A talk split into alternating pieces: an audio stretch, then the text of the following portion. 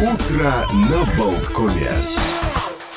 Дорогие друзья, мы продолжаем, продолжаем наше утро на Болткоме. Вот э, я листаю тут странички календаря, заглядываю, чем богат, интересен последний ноябрьский день. Мы с вами уже вступаем в декабрь, и вот этого, что там нам декабря? Собственно, Рождество там не за горами, и Новый год, 23-й год. Что он нам принесет, непонятно. Пока думаем о том, вот заглядывая в прошлое, что нам принесли вот эти самые прошлые годы. Ну, например, в 1982 году был выпущен именно в этот день, 30 ноября, самый продаваемый альбом в истории музыки. Это был триллер Майкла Джексона. Конечно же, невероятный успех пластинки, которая там просто э, прогремела по всему миру. И огромнейшее количество песен, там, причем принимали же участие самые знаменитые музыканты, там, как бы находясь вот в тени Майкла Джексона. Например, э, в композиции «Beat It» э, записывал гитару Эдди Ван Хален, э, значит, Стив Лукатер в песне «Билли Джин», ну и это была самая продаваемая поп-пластинка всех времен, там 190 недель в чарте альбомов только Великобритании, потому что я не знаю, сколько там он провел в американских и прочих хит-парадах. Сегодня день рождения очень интересных, ну вообще, людей. Дело в том, что сегодня 205 вот лет назад родился э, немецкий историк Теодор Момзен – он написал такой монументальный глобальный труд «Римская история», причем написал его настолько, я бы сказал, так живо, интересно, увлекательно, что, внимание, тра-та-та-тан-та-тан, он в 1902 году получил за эту работу Нобелевскую премию по литературе ни много ни мало. И да, ну тут, кстати, любопытно, что сегодня же и родился Уинстон Черчилль, тоже лауреат Нобелевской премии по литературе только в 1953 году, который, в принципе, писал мемуары. То есть вот два человека, которые не являлись профессиональными писателями, но тем не менее были им удалось то, что, в общем-то, о чем мечтают писатели всего мира, вот, получить Нобелевку по литературе. Э, Момзена, правда, очень ну, поругивали и критиковали именно из-за того, что он перешел дорогу Льву Николаевичу Толстому.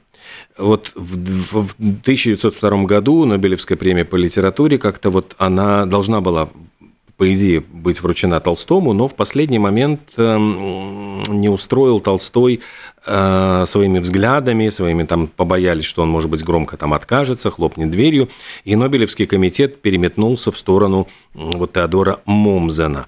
Ну и вот с тех пор довольно, ну, были случаи, когда получали, в общем-то, там Боб Дилан, например, тоже э, певец, в основном исполнитель песен, но получил Нобелевскую премию, не будучи профессиональным поэтом и писателем.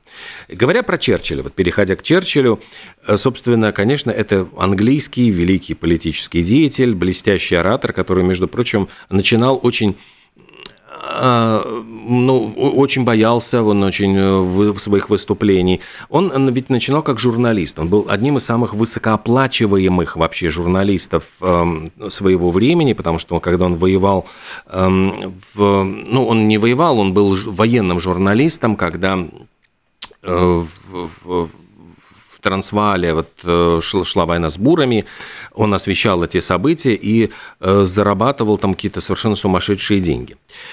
Плюс к этому, конечно, он был острословом. Когда в парламенте глава, вот лидер английских феминисток, леди Астер, заявила, «Если бы я была вашей женой, подавая вам чашку кофе, обязательно подсыпала в нее яд, и ответ Черчилля последовал незамедлительно. «Если бы вы были моей женой, я бы этот яд с удовольствием выпил». И, в общем, практически вот убил ее на повал. Говорил он, э, очень много афоризмов ему принадлежит. Кстати, словарный запас у Черчилля 65 тысяч слов. В принципе, это очень много. А обычный словарный запас человека ну, порядка 10 тысяч. Даже у писателей, не у каждого писателя, там у Шекспира, по-моему, там вот примерно столько же. Э, он, некоторые его такие, я бы сказал, афоризмы просто великолепные. Вот я всегда следовал правилу, это я цитирую Черчилля. «Не беги, если можешь стоять, не стой, если можешь сидеть, не сиди, если можешь лежать». Э, Еще один вот прямо в духе Черномыр, ну, скорее Черномырдин в духе Черчилля. Э, По свету ходит чудовищное количество лжимых домыслов, А самое страшное, что половина из них чистая правда. Ну и еще несколько таких э, элегантных замечаний от Черчилля. Легче управлять нацией, чем воспитывать четверых детей. И э, забавная тоже такая фраза «копить деньги – вещь полезная, если, особенно если это уже сделали за вас ваши родители». Э, еще вот говоря про таких острословов и ярких персонажей, в этот день появился Эбби Хоффман. Э, может быть, кто-то смотрел фильм «Суд над Чикагской семеркой». Это была вот э, картина э, по-моему, год или полтора года назад невероятно популярная. Она выдвигалась на премию «Оскар». И, кстати, вот Эбби Хоффмана в этом фильме сыграл Саша Барон Коэн. Речь там шла о том, что в Чикаго протестующие против Вьетнама, вот молодежь, она там устроила беспорядки гражданские, и в какой-то момент, в общем, их всех повязала полиция, потащили их в суд, их пытались судить. И вот э, Эбби Хоффман был одним из этих вот э, лидеров, организаторов. Он был другом Джона Леннона и Тимоти Лири. Он отрастил длинные волосы. Он, э, ну вот, воев... ну, возмущался войной во Вьетнаме, он все время поход на Пентагон организовал. И когда его судили, он просто вот, ну, хамил, грубил, он там, в общем, вел себя настолько безобразно, что в результате, ну, там ему говорят, назовите себя. Я, меня зовут Эбби, я сирота Америки. Где вы живете? Я живу в нации Вудстока. Еще раз, в каком штате? Э, он говорит, Вудсток – это состояние ума. Ваш возраст. Я дитя 60-х. Я имею в виду дату рождения психологически 60-е. В общем, он судью доводил просто до истерики. Кончилось тем, что э, значит, э, его признали невиновным в этих всех гражданских беспорядках, но посадили на пару месяцев за неуважение к суду. Э, в общем-то, Эбби Хоффман был действительно таким, ну, невероятно знаменитым. Он был частым гостем ток-шоу, причем в те времена, когда в эфире можно было курить, он ведь э, устраивал такие розыгрыши, пранки, например, ведущий был э, ну, вдруг он просит угости меня сигаретой, ведущий ему дает сигарету, тот прикуривает Эбби Хоффман и вдруг вопит клевая же у тебя трава. Ну, то есть, вот намекая на то, что его угостили марихуаной, хотя понятно, что это все пранк, это розыгрыш, но ведущий просто жутко растерян, то есть его перед лицом многомиллионной аудитории вдруг обвинили в употреблении наркотиков. То есть, это, ну, такие вот он устраивал такие хулиганские совершенно розыгрыши, и говорят, что, в общем-то, его время, конечно, прошло, и в 80-е годы он э, уже был не настолько популярен, и, к сожалению, вот в 89 году, после тяжелой депрессии, эм, Эбби Хоффман покончил с собой, он принял какую-то, в общем, большую дозу э, таблеток, и даже породило это все подозрение, что якобы э, он э, был убит, якобы был убит агентами ФБР. В общем, тоже такая была версия. Еще в этот день родился может быть, малоизвестный, ну, английский музыкант Терри Рейд, э, который стал, остался в истории музыки благодаря курьезу. Дело в том, что Терри Рейд уже в 17 лет эм, в какой-то момент он был очень популярен, он пел в группе, выступал на разогреве Rolling Stones, выступал с Айком и Тиной Тернер, и в какой-то момент ему Джимми Пейдж предложил, говорит, слушай, а не хочешь ли ты стать вокалистом в нашей новой группе? А Терри Рейд отказался. И взяли никому неизвестного Роберта Планта. И в результате получились Led Zeppelin, которые остались в истории рок-музыки просто на века, а Терри Рейд, в общем-то, как-то довольно быстро забылся. И сейчас это имя, вот э, его вспоминают именно, скорее всего, с в связи с тем, что вот в связи с этими упущенными возможностями говорят, что вот мог человек стать, в принципе, солистом группы Led Zeppelin, а так вот бездарно профукал вот эту счастливую, этот лотерейный билетик. Также появился на свет Билли Айдол. Э, я думаю, что очень многим он знаком. Это в 80-е годы, ну, невероятно популярная была звезда. Э, у него всевозможные там песни «Come on, come on», там «White Wedding», такой, ну, очень э, это постпанк-рок, но, в принципе, э, такой очень мелодичный, яркий, красивый. Он снимался и в кино, на фильме «Свадебный певец», я помню, или «Певец на свадьбе». Так что, в общем, э, фигура тоже очень и очень яркая и знаменательная. Еще в этот день родился Бен Стиллер, э, американский киноактер, и вот он тоже стал режиссером, он, в общем-то, пошел по режиссерской части, и довольно популярная тоже личность, и мне кажется, что ну, многие вот комедии, вот «Ночь в музее», «Знакомство с родителями», там все его знают, помнят, хотя вот, ну, может быть, он не настолько яркая фигура, как там Джим Керри. Еще в этот день, если говорить про деятелей кино, появился на свет Ричард Крена. Это актер, который сыграл в фильмах Рэмбо, вот наставника Рэмбо, полковника Траутмана. То есть, наверное, это самая главная роль, которую он запомнился зрителям. Но э, я хочу вот отметить, что Ричард Крена спародировал сам себя в фильме «Горячие головы». В общем, достаточно такой тоже забавный Факт. Еще Виктор Драгунский, детский писатель, появился на свет. Вот сейчас, э, ну, я думаю, что у меня вот в детстве была самая, одна из самых любимых книг Денискины рассказы, там «Сто лет под кроватью», там, в общем, очень, очень смешные вот эти рассказы про Дениску.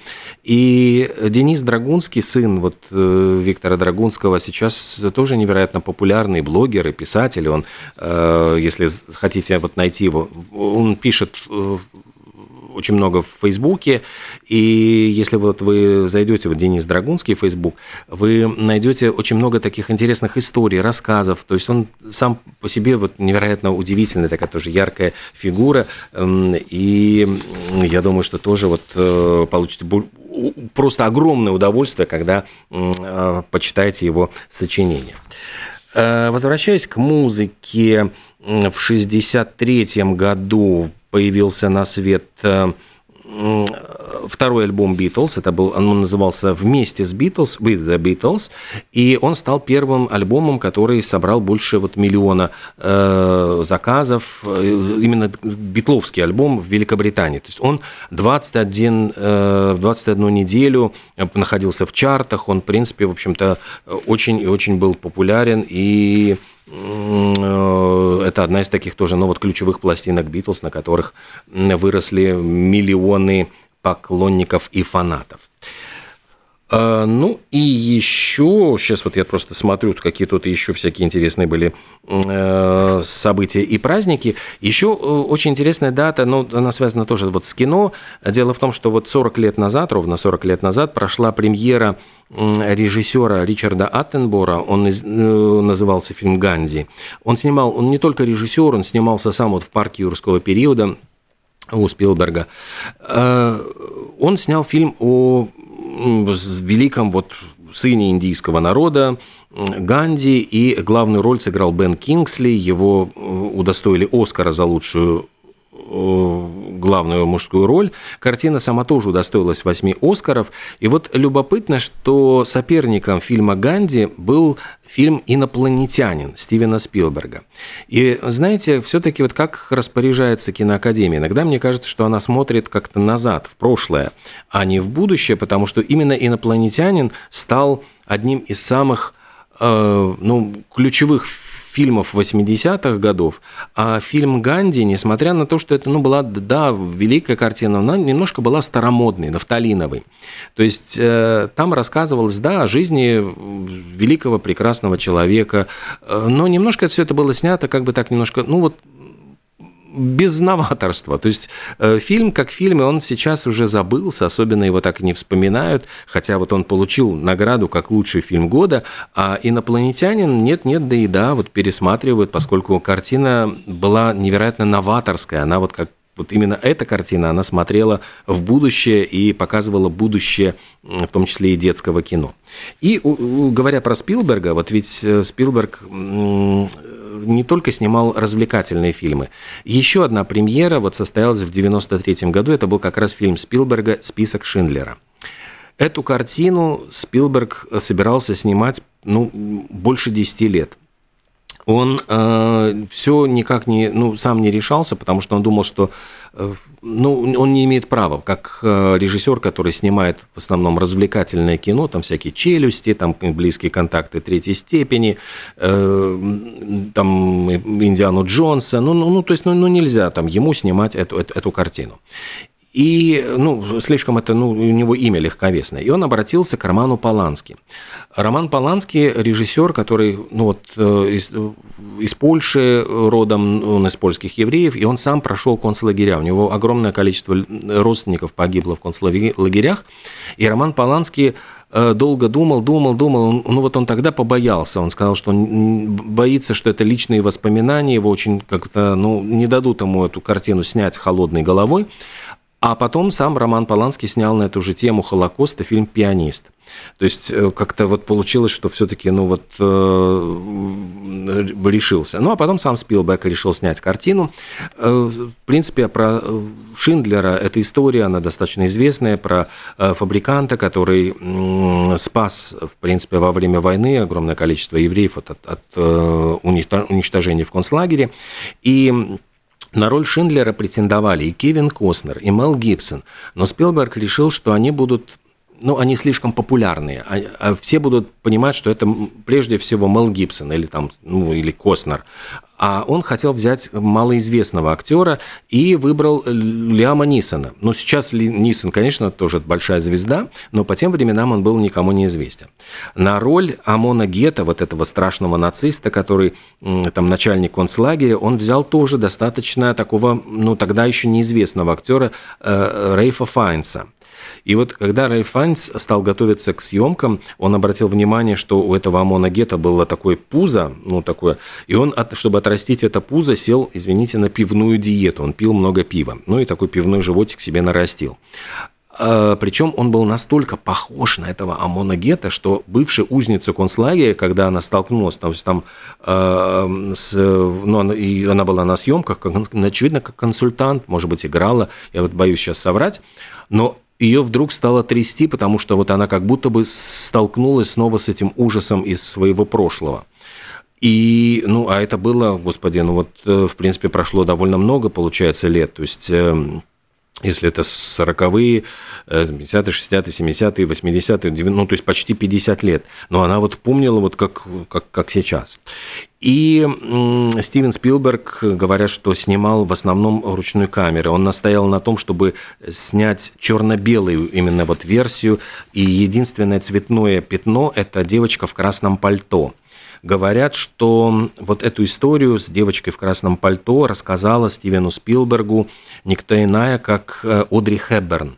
Она снималась в картине «Всегда». Это был последний вообще фильм с Одри Хэбберн. Она рассказала Спилбергу об инциденте, что вот во время Второй мировой войны она видела маленькую девочку в красном пальто, когда людей на ее глазах, она была свидетельницей войны и немецкой оккупации Голландии, когда людей заталкивали в товарные вагоны. И вот этот образ вот девочки в красном пальто, которую запихивают э, в этот товарный вагон, остался в памяти. И Спилберг решил вот это использовать, он взял этот момент и использовал в фильме. И девочка, которую сыграла Оливия Добровский, вот э, это так звали актрису, ну, вот, не, ну, актрису сложно сказать, но просто вот девочку, которая исполнила вот эту роль. И Спилберг взял с этой девочки слово и с ее родителей, что, они, э, что девочка не, не покажет этот фильм, пока ей не исполнится 18 лет ну, потому что он боялся за ее психику. И она сдержала слово, и в 2007 году, когда ей исполнилось 18, она была, конечно, очень поражена этим, этим фильмом и сценой со своим участием, когда она увидела себя на экране. Ну, и тут можно много действительно очень чего рассказывать, поскольку эта история вот фильма, она очень э, большая, яркая, и действительно эта картина осталась, мне кажется, в истории кино, и это один из тех фильмов, которыми, которым Спилберг может гордиться, и то, что оставил, вот кроме развлекательных картин, э, оставил и вот эту ленту. Ну и в завершении, может быть, еще вот у нас осталось парочку минут, я хочу сказать, что э, в Японии пришла новость из Японии, чтобы не завершать на такой грустной ноте, пришла э, такая любопытная новость, там тестируют технологию получения электроэнергии из снега. слушайте, ребята, вот если у нас вот пойдут снегопады, то можно будет вот халявно получать электроэнергию. Я не знаю, насколько это вот в наших условиях, но якобы в Токийском университете электрокоммуникации разработали технологию, что они попробуют производить электроэнергию из снега. То есть в ходе эксперимента снег собирают, сбрасывают в бассейн, там теплопередающие трубки, и электричество будет вырабатываться за счет разницы температур между значит, наружным воздухом и установкой. Ну, и там как-то какой-то будет э, появляться ток, он будет вращать турбину для выработки электроэнергии. Чем выше разница температур, тем больше мощность. Э, ну и говорят, что во всяком случае, вот Кодзи Эноки, я ссылаюсь на авторитеты, это профессор Токийского университета, нет причин ему не верить, он говорит, со временем со... Это как вот с японским у меня не получится акцентом, поэтому буду без акцента говорить. Говорит, получится производить электричество так же эффективно, как солнечные панели. Так что, в общем, смотрите, может, скоро будем собирать снег и творить электричество из снега. Ну что, у нас э, время сделать небольшую паузу, впереди новости, а после чего мы встретимся с главой Тест-Тур Константином Польговым, говорим о, поговорим о том, что сейчас переживает, какие, может быть, ну вот времена э, туристический э, бизнес, куда можно будет отправиться, какие самые популярные направления, какие возможности посетить, какие страны, города. Обо всем об этом совсем скоро, пока небольшая пауза.